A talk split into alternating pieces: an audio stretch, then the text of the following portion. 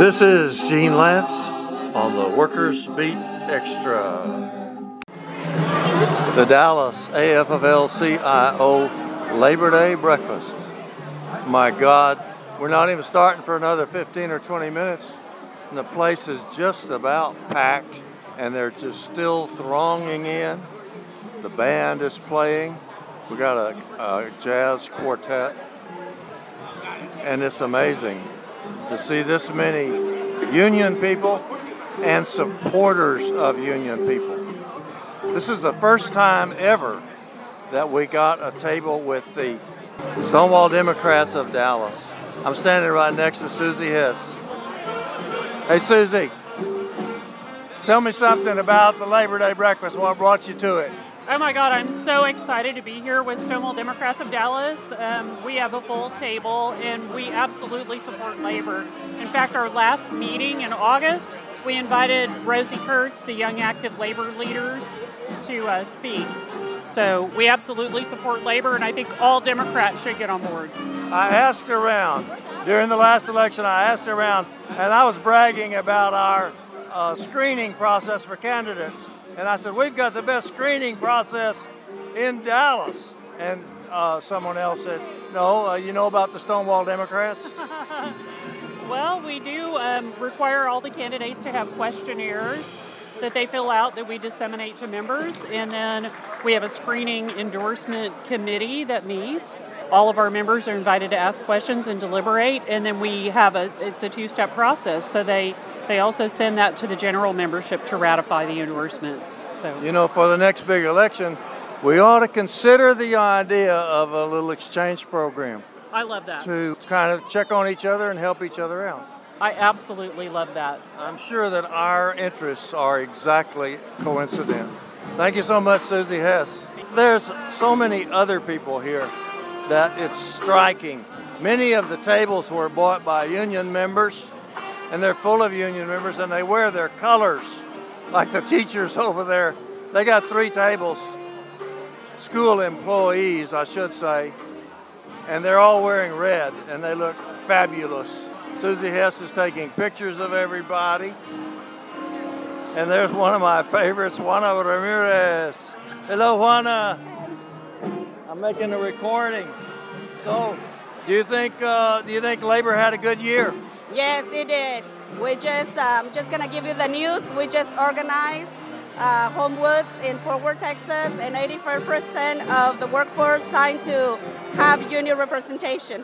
So that was a great victory this year. Another another organizing victory. And are you are you uh, involved in this Solidarity Day for September 14th? Yes.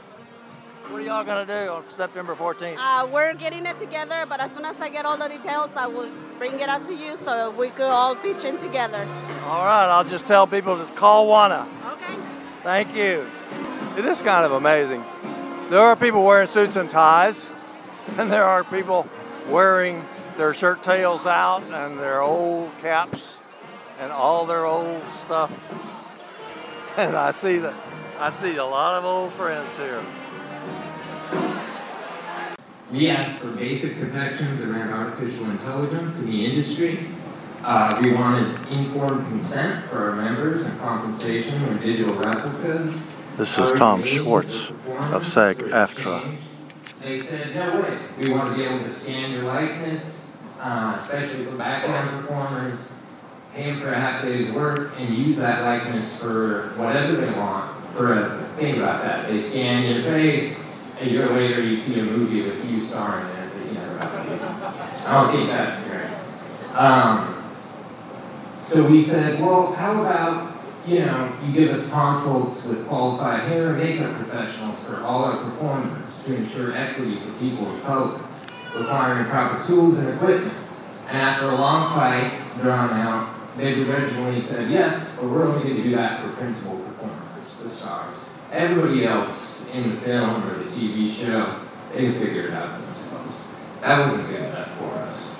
Um, the big thing hovering over all of this is the new media industry and how we receive our media stream, right? We asked for a fair share of streaming revenue like performers got forever for television and movies.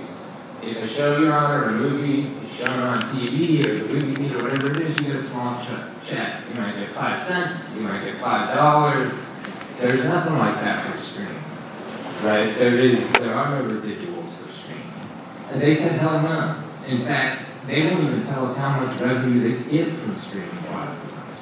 We have companies like Warner Bros. Discovery, owns HBO and just all kinds of things. Their CEO, David Zaslav, depending on where you look and how you look at it, this guy made somewhere around $500 million over a four or five year period for his salary as the CEO. And he has the nerve to run around crying about how they can't make a profit. They haven't figured out how to profit off the streaming. Right? So I'm thinking in my head, like, if you pay your CEO $500 million over four years and you can't profit, pay him $100 million. Then you got 400 million in profit. Better yet, pay him $80,000. And you got this guy makes as much as the average salary for 3,000 people every year, right? So 3,000 people could be very comfortable every year off what this guy gets paid. He's crying about not making enough money. Uh, we don't think that's fair. We're going to stand up and fight. Um, so we're going to keep fighting right now. This is on them. We're ready to go back to the table. And the public's on our side. Over 70% in the latest poll, but our secret weapon is all of you. Folks like Rosie and Gene everybody in this room who comes out and it says, you know, stands in solidarity with us. Speaking up for our members, but speaking up for yourselves as well. Uh, the people organizing at Starbucks, right? Like these folks who are everything, big fat for them. Um, this is how you help us, and this is how we keep fighting. But the big thing for us, we have a rally Saturday, September 9th at Reverchon Park, very close. It's going to be awesome. We're going to have our members, our local board, who are all here today. Um, shout out. We're going to have a great rally. We want, we want all of you to come out. We've been handing out flyers. Gene and everyone's got all the information. So come out and say hi. We'll have music. We'll have folks just having a good time. We need to get together and continue working together for a common purpose, right? This is how we win. This is how the Starbucks workers will win. This is how we'll win. This is how the UPS workers won. We appreciate you. We need you with us. I hope to see y'all again soon. Thank you. Kardal Coleman is gathering the names of the elected officials. Are you ready to come up? Oh, he's coming, good. I'll get a minute to point out the retirees. Texas Alliance for Retired Americans, right down there.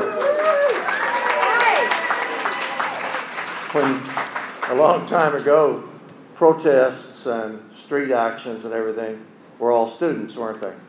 Well, they still, it's the same people, but now we all, we're, we're now we all have gray hair and bald heads. But if you see a protest, when you, when you get to Reverchon Park to stand up with SAG-AFTRA, you just look for the retirees because we'll be there. You can count on it. You have to use that stairs over there. Yeah. We have a, a tremendous number of elected officials, I think more than ever before. Probably it would be good to hold your applause until he's got the whole list, if that suits you. Kardal Coleman, the newly elected head of the Democratic Party in Dallas. The Dallas Labor Day breakfast was as good or better than any that we have ever had. I was very, very honored to get to be the MC as the president of the Dallas AFL CIO Central Labor Council. However, I didn't do the work. That was Lou Luckhart, our principal officer. He's the one that organized it, and we had great artwork and administrative work and bookkeeping from Jason Tomlinson. Here's some of the people who appeared. The welcome was done by Judge Clay Jenkins, the county judge, who is the highest elected county figure in uh, the county of Dallas. Our invocation was done by a very well known civil rights leader, Reverend Dominique Alexander. Then we had a moment of silence where we remembered our beloved brothers and sisters, including Jim McCaslin, a former principal officer who just passed. We had a beautiful rendition of the national anthem by Anya Hollingsworth on her violin. It was really something. Then we had a recorded message from the president and second in command of the National AF of LCIO. Then we had an award presented by Louis Fulbright, the president of all of the APWU, that's postal clerks, retirees in Texas. Then we had remarks from the award recipient, which turned out to be me. So I just kind of muttered a little bit because I had no idea this was going to happen. Then we had the Community Champion Award presentation by County Commissioner Dr. Theresa Daniels. And that turned out to be Rosie Kurtz, an outstanding member of the Young Active Labor Leaders Group. Then Ernest Tilley, a leader of Communication Workers Local 6215, a pillar of our council, got up and introduced Claude Cummings, the very first African American international president of the Communication Workers of America. Claude Cummings, I pointed out, is also a vice president of the NAACP, National Association for the Advancement of Colored People. Civil rights and labor were very much together in the Dallas AFL CIO breakfast in 2023. Next, I recognize the sponsors, which were platinum, gold, silver, and bronze sponsors who basically paid for the event. And it was a very expensive event because we were in the Longhorn Ballroom, the historic meeting place in Dallas. It goes all the way back to the 1930s. Bob Wills played there a lot back in the 1930s. And uh, so it's a famous place to have it, but it's also kind of expensive. Then I introduced the special guest, Tom Schwartz, the executive director of Dallas Local of SAG AFTRA. They have 160,000 people nationwide on strike. You got to hear Tom Schwartz of the of the of the SAG AFTRA. We had the uh, recognition of elected officials, and you got to hear me introduce Kardal Coleman.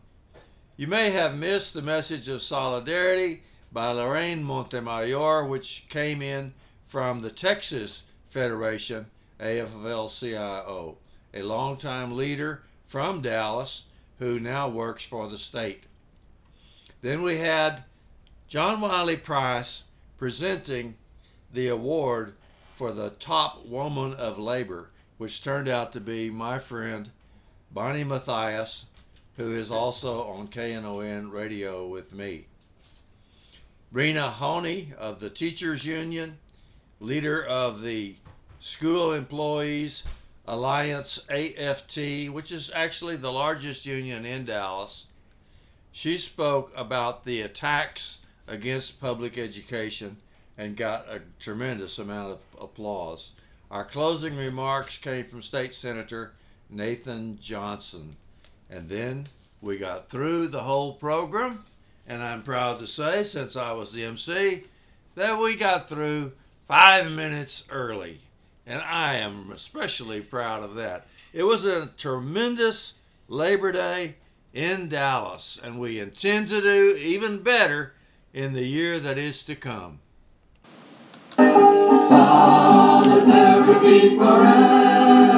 This is Gene Lantz on the Workers Beat Extra.